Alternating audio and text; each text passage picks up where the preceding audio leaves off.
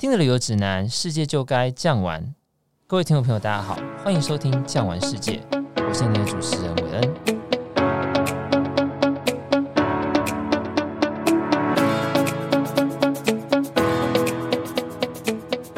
对住在北半球的我们来说，您对北极想象是什么呢？是满天极光的冰天雪地，还是一只一只可爱的小北极熊的故乡，或者是空无一物的苍茫大地，只有圣诞老公公驾着驯鹿在那边来回巡游呢？今天我们就要为您解开北极的神秘。今天我们的特别来宾是我们上一集邀请到大受好评的苏浩明先生，Harry 你好。嗨，各位朋友，大家好。上一次啊，您帮我们介绍南极啊，真的是讲的实在是太好了，让我们呢都好想要认认真真的，不管是卖血捐肝，还是赶快就到南极去玩。那今天呢，我想跟你聊聊北极的部分哦。首先，我想问一下，上次您提到南极是南极大陆，那南极有大陆，北极有什么呢？到底什么地方是北极啊？南北极其实它的意涵跟感觉哈，大部分的来既有的印象来感觉来讲的话，其实是有点大同小异的哈。可是，如果一定要在同中求异的话呢，我会觉得是这样子哈。因为南极洲它叫做洲，它的意思就是说它有土地。南极大陆嘛，上次我们有提到，它是一个有土地的地方。但是北极呢，叫做北冰洋，也不是说北极完全没有陆地，而是说在北极的区域范围内没有大型的陆地，它有所谓的 island，有岛屿。那北极的意涵跟南极上有一点点不太一样，就是说，北极它是在卫星的空照图来拍的话呢，它冬天的话可以拍出类似固体的东西，那就是冰，就是整个结冰就对了。所以如果说我们一直讲说，最近一直在提到的一些环保的议题，就是说冰层消失，冰层消失，其实绝大部分是指北极的冰。北极有一个很有名的叫做巴伦支海。因为它是顶状，我们都知道地球是一个圆顶嘛，一个圆的啦。那圆顶上面其实事实上它的各个州的距离相对就变近了，所以其实很好玩。你问我，如果是从俄罗斯的领土要到美国的领土有没有？如果我们把它放在地球的肚子来看的话，我们要飞一大圈。可是如果你要真的是说你不管它的任何都市，你只要管说从俄罗斯的领土到美国领土的话，其实阿拉斯加到俄罗斯，如果走北极的航线的话，非常近。而且超过你想象的近，因为我们现在用的世界地图哈，我们用的一个叫做麦卡托投影法，意思就是好像你把一个橘子把它掰开，平摊在纸上，所以两极的空间会失真。讲回来，北极的范围呢，如果以地理的意涵上来讲，地理概念来讲的话哈，它一样就是北边了嘛，北纬的六十六点三三到三四之间，叫做它的 article Circle，它的极圈。那如果以国家领土的方式来分的话呢，八个国家在北极圈里面都有份。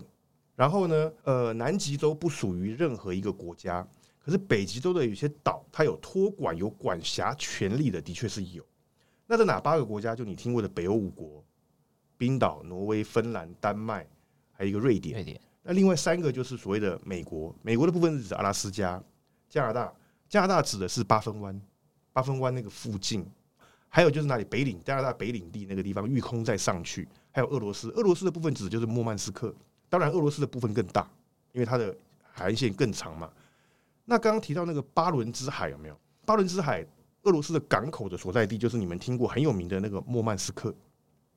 莫曼斯克是什么？莫曼斯克就是当时俄罗斯的北海舰队的基地，也就是现在全世界集中火力非常非常的兴盛，要去。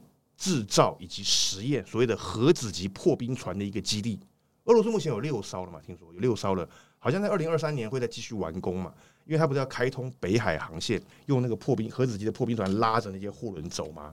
那也是因为现在地球暖化的关系，它的冰层变薄，所以北海通道容易被发现。应该是在一五九六年吧，一五九六年的时候，那时候那个很有名的一个。我们知道南美洲就地理大发现的时候，发现南美洲有很伟大的探险家，你们听过的麦哲伦、德瑞克啦，发现那个好望角的那海上的武力的征服者啦，葡萄牙、西班牙的这些人啊，亨利王子啦，这些人很多很多的。其实北边也有，像我刚刚讲的，一五九六年，当时荷兰籍的那个探险家威廉巴伦兹，所以巴伦兹海就是用他的名字命名的。威廉巴伦兹就到了当时我们现在所给挪威托管的冷岸群岛，它两个大的部分合在一起的，左边的那个叫做 Spitsberger，右边那个就是叫做斯瓦巴，所以有人称为冷岸群岛，有人称为斯瓦巴群岛，有人称为 Spitsberger 群岛。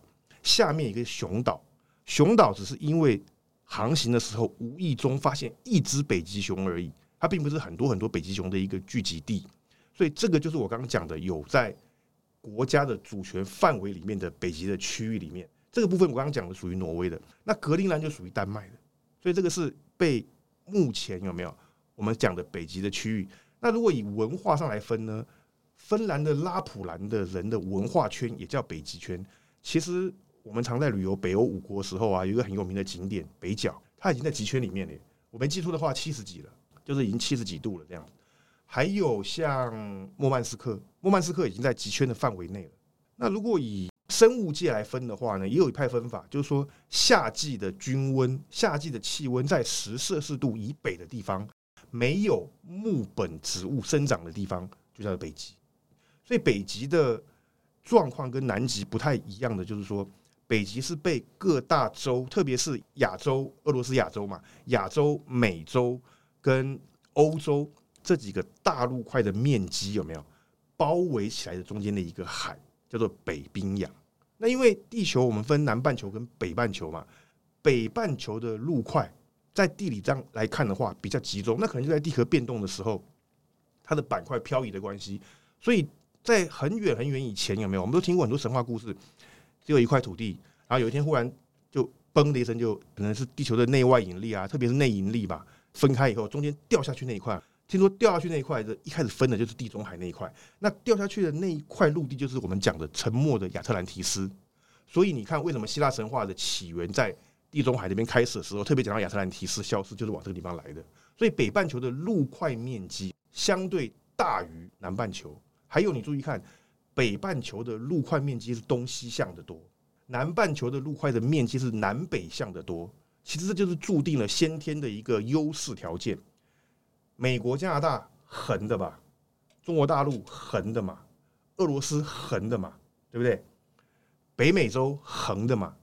到了北美洲，从阿拉斯加开始，然后到了加拿大，落基山脉、内华达山脉、海岸山脉，经过中美洲、墨西哥、东西马德雷山脉。一直到南美洲的安第斯山脉，全部都是纵向的。南美洲也好，非洲也好，冈瓦纳古陆块，只有一块比较圆的是澳洲嘛。连纽西兰是不是都南北向的？这就告诉我们，人类生长的环境来看，跟历史的发展的脚步来看，东西向的大陆先天一定是优于南北向的大陆。我举一个例子哈，东西向的这个纬度都一样，耕种也好，耕作就比较容易。你比较容易从狩猎时代的民族转换成农业民族，转换成农业民族很大的优势是什么？粮食变多了，粮食变多了以后，你需要人耕种，你必须让人口增加，人口增加，粮食又要吃得饱，在双重互相牵制的影响下，人就变多，人变多会怎么样？树大必有枯枝，人多必有白痴，但是人多也会出很多精华的人类，所以你看。自古以来，北半球人口数总量永远高于南半球。那南北向为什么没办法？南北向它不容易发生太多的农耕技术，是因为它在成长的过程里面狩猎时代比较久。我对面的两位好朋友们，我只做假设而已啦。假设你们现在是一对夫妻，你们好不容易生了一个小孩，你们在安第斯山脉南北向的地方生活，你们牵着小朋友去狩猎，去打中原第一神兽草泥马，打到了，小孩子跌倒了。这时候，请问你要去扶小孩子，你还是要去抓草？正常情况下扶小孩子嘛？对。在这个情况下，你敢多生吗？人口数相对被压抑，所以你看，四个古国大河文明有没有？尼罗河、恒河、中国的长江、黄河啊，底格里斯河、幼发拉底河，是不是都是东西纵向的、横向的比较多？那么北极它就被这些陆块所包围，在以前的地理环境没有像现在的仓明那么发达以前。它被冰封的时间比较多，所以北极的状况跟南极是相对有一点点不一样，是说它是在各州包围中的，然后中间是有所谓的岛屿的，这大概是北极目前的一个状况。所以以您刚刚这样说啊，南极是陆块，那北极好，我们就以陆地上来看的话，它其实就是有很多很多星罗密布的岛屿，再加上各个岛屿可能都有各个其他国家来做托管，不像南极，它是南极工业在管，并不属于任何一个国家。没错，没错，也不敢说很多很多岛了。但有一些岛屿这样子，对对对。那这样来说的话，像我们的听众朋友，如果他今天想要走到北极圈玩，他可以走各式各样的定义。譬如说，像您刚刚说的，我今天可能在挪威的最北方有北角，我也是进入了北极圈。是啊，我今天可能到了格陵兰，再上去点，我也进到了北极圈。没错啊，我并不一定是要航行到北冰洋的北极点才能够到北极圈旅游。对，所以就是因为基于这样子的一个状况下，没有？你知道我们旅游的人哈，那种旅游老饕啊。他从早期哈，你们一定听过一个叫做百国，他那个意涵叫做 Visa Collection，你知道？我就是要收集这么多国家的签证 Visa，我到过那么多，盖章盖章盖章这样就好了。这个很棒，这个没有不棒，因为丰富人生、丰富阅历，这非常棒，我也欣赏啊。他们不旅游，我们吃什么？对不对？可是他总会慢慢进化，进化到就像刚刚主持人讲的，你去跟人家讲，我举个例子哈，聊天，我上个月去北极玩呢，哦，真的吗？你去北极哪里？我去北角哎，哦，真的啊，我也去，你去哪里？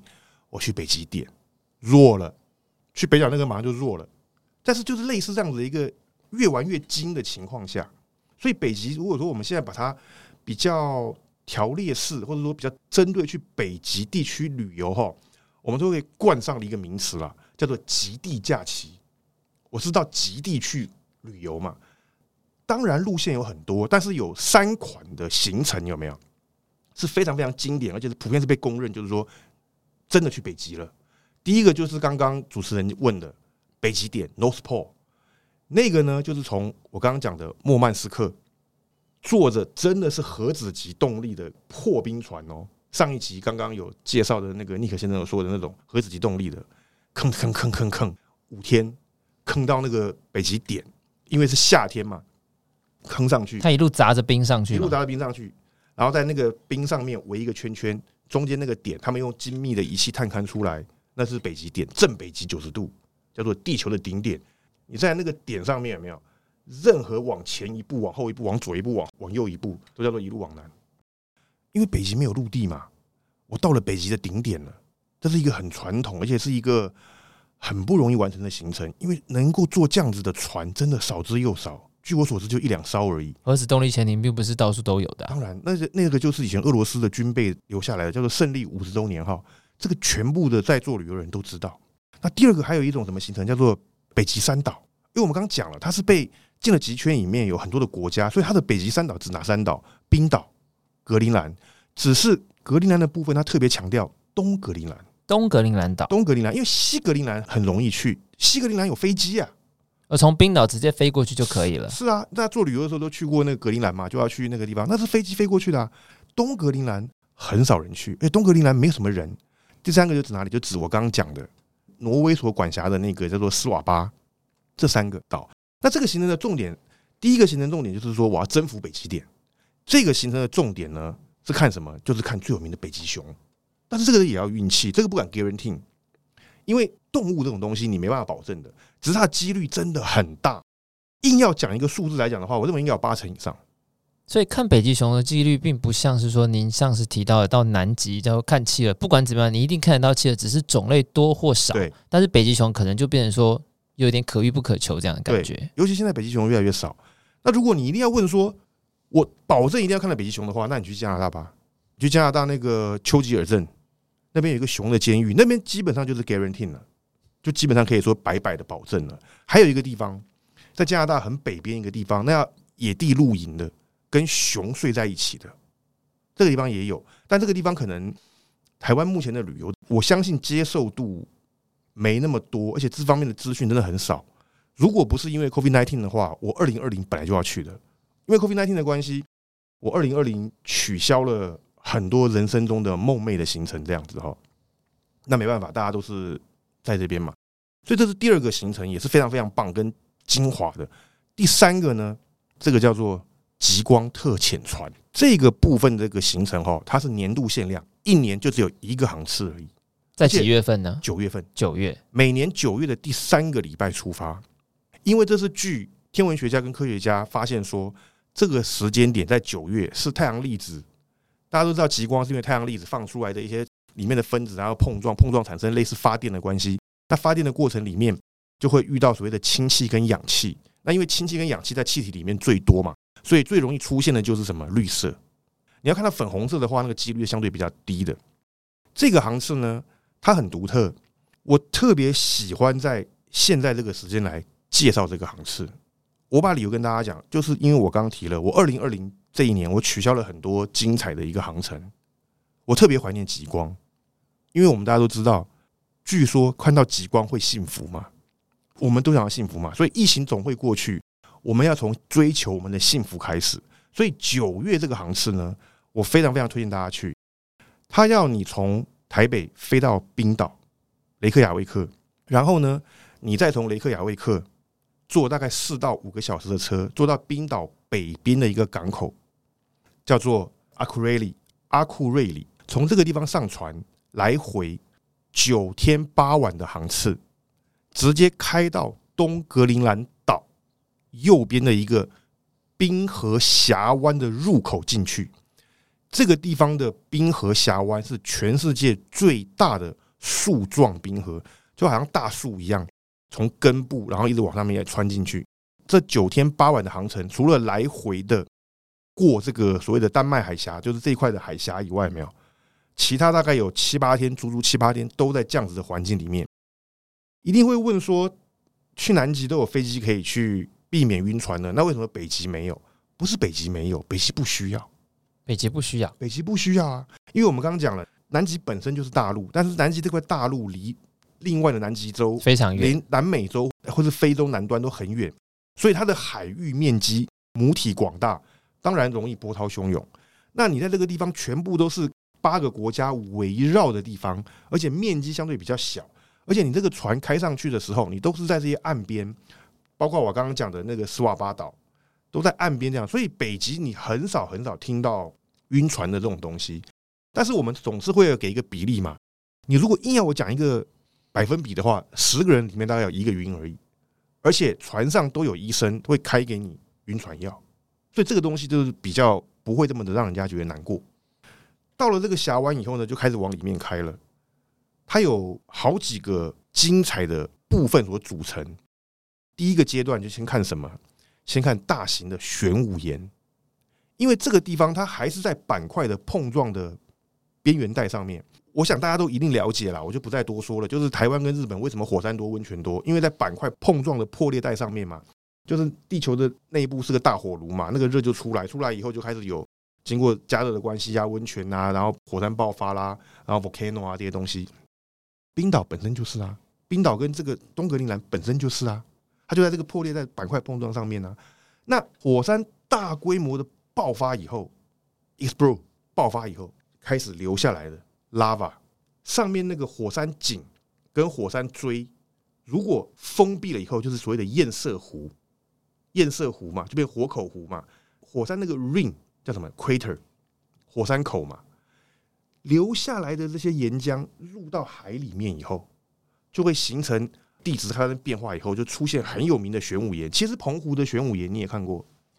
它那个玄武岩的面积啊，还有它那个感觉，就是有点像我们去澎湖看，只是范围。所有整个区域跟那个粗壮的程度有没有？是澎湖的好几十倍，甚至好几百倍。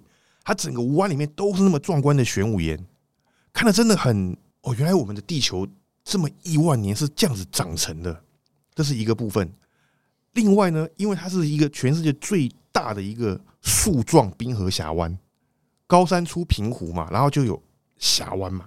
它那个峡湾的风景美到不思议，然后。开到峡湾底部的时候，因为冰河前缘冰舌掉下来的那些大冰块，峡湾的出口比较窄，它出不来，它一堆冰挤在那里。我也知道南极的冰山比较大，比较壮观，可是南极的冰山在欣赏起来呢，你没有对比物，因为它它在茫茫大海里面，那个冰山再大，当然是大，你感觉不出它的气势，就是没有对比的意思。那我们在这个地方看的冰山，第一个本身真的也够大，随便也都是一两百公尺以上以上哦。然后它整个堆叠在那个地方，有的直的，有的斜的。其实你这样子猛然一看，有点像什么？你知道？有点像上海那个浦东外滩的那些 building 这样林立，是这样子的冰山的情况。再过来，上集有讲过，南北极都被冠以叫做 White Continental 白色大陆。我可以跟你讲，在这边也是彩色的。这边呢，它有台。上次南极的是 Algae 是藻，这边是苔，仙苔那个苔类，对，OK，苔类。它那个苔类有没有？还有 Bush 灌木，那个踩下去的感觉像那个 sponge 一样，像那海绵一样，那吧唧吧唧这样走。你走在那个都没有关系哦，而且还有开花，还开花，很漂亮的花。可是你如果真的踩到那个苔原上的时候啊，青苔类的东西的时候，我跟你讲，探险队员跟你有多凶骂你多凶，因为那个地方长得非常慢，那个是需要保护的。但是我说的那些踩的那像那个类似海绵软软那个，是真的是没关系的。然后还可以在那边践行，走到高高的冰山跟高山的棱线上往下看，在那个背里面那个船。最后一个部分最精彩的是什么？你知道？你绝对没有想到极光。我为什么说今年这个时候，我特别特别希望大家去这个行程？因为疫情一定要结束，我们要追寻幸福。极光很多地方都有，极光带里面，冰岛有极光的行程，加拿大极光的行程，黄刀、阿拉斯加也有极光的行程，北欧芬兰对不对？极光屋、玻璃屋都有极光的行程。我们要说实话。都也不错，看到极光就幸福，真的也不错。那为什么这么多地方你唯一推这个地方看极光呢？两个原因。第一个原因我刚讲了，九月第三个礼拜时间调查是极光强度最容易发生的嘛，这是其一。其二，你有没有坐在游轮上在海面上看极光？我们都说看极光要几个因素嘛，天气晴朗，没有云遮蔽嘛。第二个，极光强度 KP 指数要强嘛。第三个最重要喽。要没有光害嘛，而且那个相机还要曝光几秒才能抓住嘛，对不对？我跟你讲，到那个船上，手机拿出来随便拍。我跟大家讲，我上次去拍到那个极光回来以后啊，我叫苏浩明，上个礼拜介绍过，我都觉得我应该改名叫苏浩克，我的脸都是绿的，你知道？那个极光多到这个程度，真的多到这种程度，真的。而且它是在海上，你睡到半夜十二点一点的时候，你就会听到船长广播。起床，起床，今天起床了，因为前面的极光出来了，会有极光的 midnight call，连扣四个晚上。第一晚上大家好兴奋，也是一样，这个船的服务跟南极也差不多，姐妹等级一样好。半夜一点钟出去以后，借你大衣，帮你准备热可可、热巧克力啊，什么都来，也是也是都来。然后就是看极光，大家拍照。第一晚兴奋，第二晚兴奋，第三晚嗯啊还好，第四晚。哦，极光啊啊！看到了，看到了，连照都不拍了。没有什么一定要很专业的相机，但是前提我还是必须讲，前提是当晚的极光指数要强。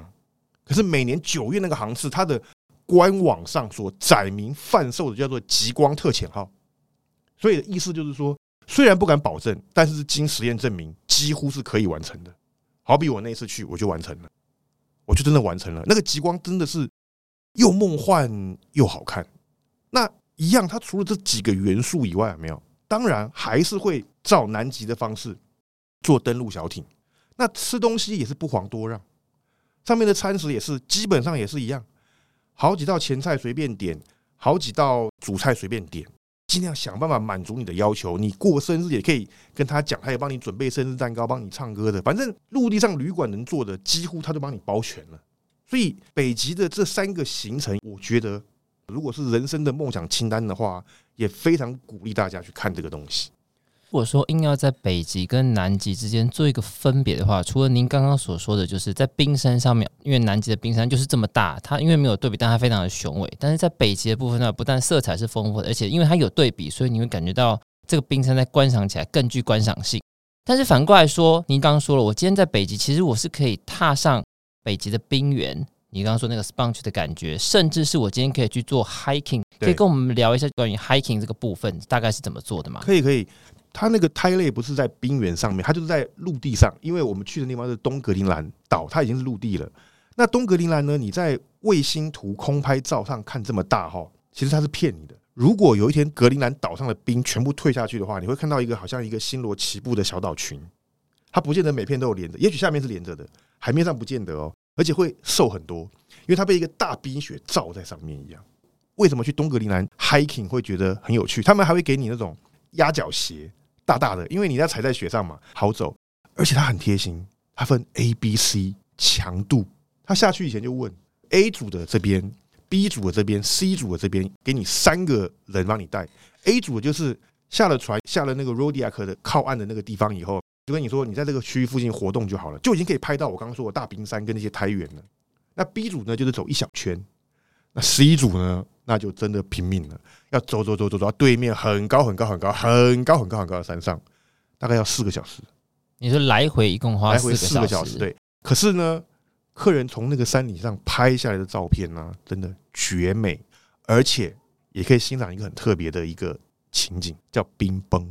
冰河跟河流的大概流动的状况原理都是差不多，只是一个固体一个液体而已。冰河是在移动的。只是很慢，你看不到。但是在这边的冰河，它的活动是很活跃的，因为它冰雪量够嘛，所以它下面在摩擦的时候，磨磨磨磨到那个快到海边的时候呢，因为它不像我们南极讲到那个冰架跟冰棚的范围那么大，它很容易就崩下去。它那个崩下去的时候呢，就是这样打雷的那种声音，轰隆轰隆轰隆。然后你注意看哦，只要冰河有落下去的那个湖体或是那个海面哈，通常都是。宝绿色或宝蓝色的，因为里面有镁跟锌，因为它摩擦地质里面的镁跟锌入进去，所以颜色大概就是那样。这样阳光反射，记住哦，是镁跟锌哦，没有铜跟锰哦。如果有镁锌铜锰的话，那不是冰河，那是古里沙米哦，那是骷髅北开，骷髅北开那不一样哦，是镁跟锌。所以它那个下面照上去的时候，照到冰舌前缘入海，运气好照到冰崩。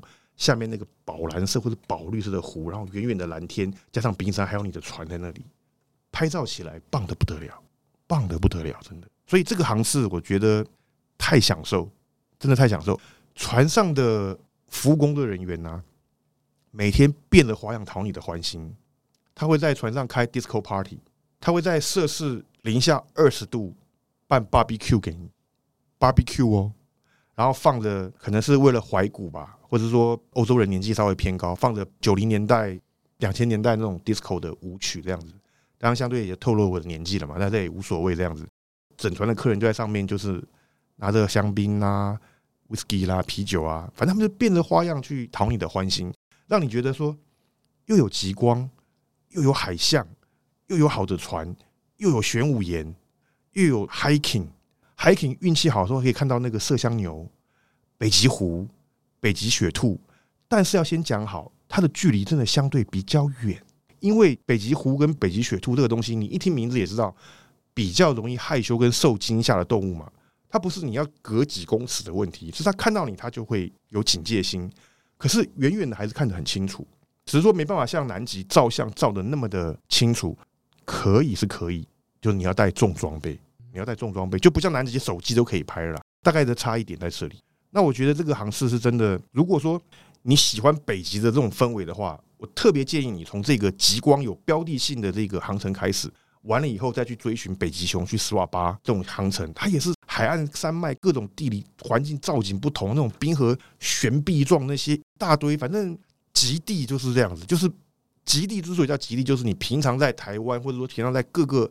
州看不到的独特的风光叫极地嘛，所以极地假期、极地之旅的原因大概在这边。原来是这样子。那以您上次在船上这个经验，听众朋友他真的很想要这个地方，可是不一定他可以跟到您带团，他不一定会自己查到这么多的资料。那么在船上是不是也有像您上次说的，像南极科考人员，他可能会在船上有一些像这样的类似的讲座，讲有关北极的生态，有关于北极的冰河，那他可以在船上去做了解的。完全没有问题。南极跟北极的科考队员哦。我可以跟大家讲一个很有趣的事情。我曾经在北极遇到我南极的科考队员，因为南极的月份是十一月到隔年三月，然后北极呢是从七六七月到八九月，所以他们的极地知识啊，不能讲百分之百相通，但是有一点点大同小异。而且这些极地的科考队员、这些探险队员呢，他们就是喜欢这样的环境去研究。好，他们一样在办讲座，而且他们的。讲座时候放的资料 PPT 是完全不一样的东西，他绝对不会说把拿南极的来跟北极的或套用，绝对不会，非常认真负责。光一个火山的一个构造跟酝酿，跟地心怎么样把热传导出来，到了陆地破了地壳哪一层，第二层以后又怎么样，第三层以后又怎么样，岩浆怎么冒出来，光这个讲座就可以讲三五堂。然后光南极的冰跟北极的冰差异在哪里，又讲个三五堂。然后南极的动物、北极的动物，是北极的动物有哪些特色，也讲三五堂。所以你在上面除了他讨你欢心，你看得到的东西以外，他给你的教育性跟知识性，跟南极基本上是一模一样。每天的讲座没有一天间断，我可以跟你保证，没有一天间断。他们真的很忙诶、白天要去带你去下船去，晚上要讲这个给你听，而且他们还是高知识分子，所以啊。北极也一样啊，南极、北极都一样，一年就那几个月。那你说又是老问题，需求面绝对绝对大于供给面，面所以它的费用说实在话会有一点点的配合这些人的身份跟地位，因为他们毕竟是学有专精的人来嘛。所以说还是回复到上次我们谈南极林先生说的那句话，其实不太可能出现有所谓的商业术语啊，我这个是最便宜的，我这个是最。物超所值的，我相信真的旅游涛家老家都知道，没有什么叫做物超所值的。但是我们强调就是说，真的要玩要玩所谓的货真价实的。就像主持人刚刚问我的，那那个船是什么船？就叫做 h o n d 啊。我也可以愿意跟大家讲，也是全新下水的船，也是 PC 六双壳船。上面的餐食、工作人员服务也是好的不得了。上面健身房、图书馆、讲座教室、咖啡。对了，这个船。可能船公司的关系，我发现有一个地方还真的蛮棒。我们半夜有时候睡不着觉，来看完了那个极光以后，他会供应我泡面，还真的哇，这么令人感动。还有泡面这种东西 是 OK。以您刚刚说北冰洋的旅游上面的话，搭乘了这艘船，其实可以享受到不但是尊荣，而且是安全，甚至是你可以在上面学到非常多的知识。不过呢，想代替听众朋友请教您，就是说，那今天到了。北极这个地方有特别需要办什么样的手续吗？比如说，哦，你在登船之前，你必须要是什么国家的人，需要办什么样的签证，或者是他有没有什么特殊的关于身份上不能够上去这样的问题在？如果是以个人身体因素的话呢，跟全世界的游轮大同小异，需要有自主行为能力的人。但是船公司很贴心，我那个航司有遇到一个德国家人，他的爸爸是两条腿，有一条是一只，我有点忘记左腿还是右腿了。所以他在船上大部分都是推着轮椅。他跟船公司讲好，我只在船上欣赏，我不下船。然后我的家人总是有一个陪在我身边，他也让他上船的，可能是 special agreement 特别协议吧。除了这个以外，没有什么，就是身体要健康是正常的。签证方面来讲的话，因为我刚刚讲了，他是被这个八个国家所环绕。那好运的地方是，除非你要去做的是坑坑坑坑坑那个正九十度的，从莫曼斯科上船的，你就签俄罗斯签证。其他的所有的部分有没有？斯瓦巴也好，东格陵兰也好，就跟我们去欧洲一样，visa free 啊，就是拿着台湾护照，其实就可以一路杀到北冰洋去，就直接上去了，对，就完全上去，就没有任何的需要你做签证的动作了，非常的方便。您说真的很不错的季节，如果是要追寻极光的话，大概是在九月份，九月的第三个礼拜嘛，第三周。而且因为它这个航次一年就只有一个，它其他的六到九月。也有跑这个区域，就是我刚刚讲这个路线也有跑，但是这个区域里面，他就把极光这个要素就拉掉了。九月第三个礼拜这个航次，除了我刚刚讲的所有的 item、所有的项目在里面以外，他特别会打上，就是说 for Aurora only，特别强调。那其他的像九十度的北极点的话呢，因为你希望是在那个冰上面拍照嘛，所以大概都是六七月，六月就是说那个七月最热嘛。六月还有一点冰，还能够破上去站在那个冰上拍的。那像经典三岛的行程，有去那个 Spitzberger 跟那个斯瓦巴的话，哈，也大概从六七八这三个月。不过都是六月初比较讨好，因为六月初的夏天还没有真正到来之前，还有一点海冰，海冰连的范围越大，北极熊出来觅食的机会就越多。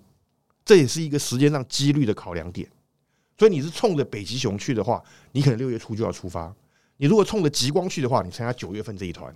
哦，因为九月份的时候，其实经过了七八月份的融冰，可能海冰很多都没有了，嗯、所以北极熊可能想要出来觅食，也没有地方可以走。它它游不了这么远，对，它游不了这么远，而且现在它的食物越来越少，很容易饿。了解您的意思，是。所以说，以这样北极的行程来说的话，您上次在走的那一趟，甚至你原本想去没有去成的那一趟，其实最主要就是。对于极光的部分的追寻，那如果说各位听众朋友如果想要冰多一点，然后甚至到北极点，那可能就是说的做核子动力潜艇，是没错吧？对，所以说大概总结一下有三种行程啦。第一种就是从俄罗斯的莫万斯克坐核子机动力船的，大概十来天的来回这样坑坑坑坑到北极点的正九十度的这一个行程。第二个就是从阿库雷里限量版阿库雷里坐到东格陵兰的。第三个就是说从阿库雷里上船也可以，从刚刚提到的这些丹麦啊、芬兰这些国家、Belgium 啊、Helsinki 啊这些地方上船的，然后一直往北开，经过巴伦支海啦、什么东格陵兰海啦，经过北冰洋啦，经过克什海啦这些地方开到斯瓦巴的这个也有。它的行程也是十四天、十五天的也有，大概就这三种。因为不同的船公司有不同的基地嘛。比如说你登记在挪威的船公司的话，你可能就从挪威的港口出发；你如果丹麦船公司，你可能就从丹麦的船公司出发，这样子，大概是这样子。当然也可以互相借港口来用。好，那我们经过今天，我们就可以知道，其实北冰洋不单单是只有一种走法。所以，听众朋友，如果呢您想要去看看这一块快要消失的人间乐土的话，请您一定要尽早的去做预定。如果呢，您还想要知道更多属于北冰洋巡航的讯息的话，一月十二日在凯旋旅行社南京东路三段一百零一号十一楼，下午两点到四点会有现场的南极北极发表会，等您来哦。今天非常谢谢苏耀明先生，也感谢您今天的收听，我们下集见，拜拜。听完了今天的节目，您是不是对北极产生了很多的想象与遐想呢？您人生中到过最北的地方是哪里呢？欢迎您在我们的 Apple Podcast 底下留言。如果您喜欢这期节目，请记得帮我们订阅及给我们五星好评。感谢您的收听，我们下期见，拜拜。本节目由巨匠旅游制作播出。